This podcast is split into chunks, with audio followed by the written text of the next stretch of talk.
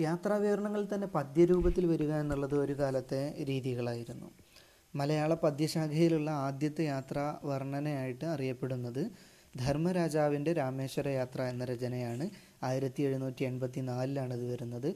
അജ്ഞാത കർത്തൃകാണ് ആരാണ് എഴുതിയത് എന്നറിയില്ല. വൈക്കം പാച്ചമൂത്തതിന്റെ കാശിയാത്രാ വർണനം ആയിരത്തി എണ്ണൂറ്റി അൻപത്തി നാലിൽ വരുന്ന ഒരു രചനയാണ് മറ്റൊന്ന്.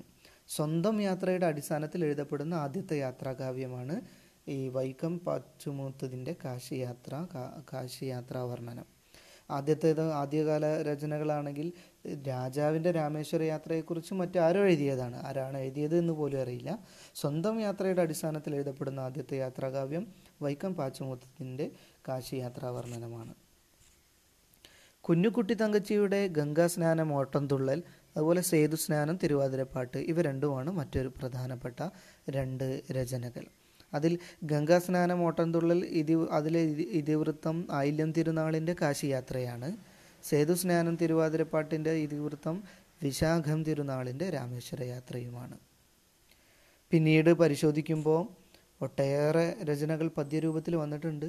ആയിരത്തി എണ്ണൂറ്റി തൊണ്ണൂറ്റി ഒന്നിലെ വെൺമണി അച്ഛൻ നമ്പൂതിരി എഴുതിയ രാമേശ്വര യാത്ര എണ്ണൂറ്റി തൊണ്ണൂറ്റി ഒന്നിലെ തന്നെ മഹൻ നമ്പൂതിരി എഴുതിയ സംഗമേശ യാത്ര ആയിരത്തി എണ്ണൂറ്റി തൊണ്ണൂറ്റി രണ്ടിലെ കൊടുങ്ങല്ലൂർ കുഞ്ഞിക്കുട്ടൻ തമ്പുരാൻ എഴുതിയ മദിരാശി യാത്ര തൊണ്ണൂറ്റി രണ്ടിലെ തന്നെ കെ സി കേശവപിള്ള എഴുതിയ ശ്രീ കവി സമാജ യാത്രാ ശതകം അതുപോലെ ആയിരത്തി തൊള്ളായിരത്തി നാലിൽ നടുവത്തച്ഛൻ നമ്പൂതിരി എഴുതിയ അഷ്ടമി യാത്ര അങ്ങനെ തുടങ്ങി പ്രസിദ്ധമായ ചില രചനകൾ പിൽക്കാലത്ത് വന്നിട്ടുണ്ട്.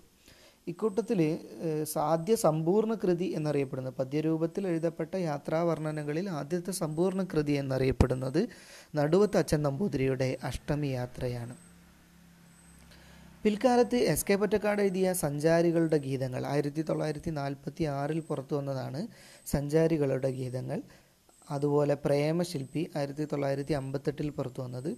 ഈ കവിതാ സമാഹാരങ്ങളും പദ്യരൂപത്തിൽ എഴുതപ്പെട്ട രചനകളുടെ ഗണത്തിൽ പ്രത്യേകം പരാമർശിക്കേണ്ടത് കൂടിയാണ്.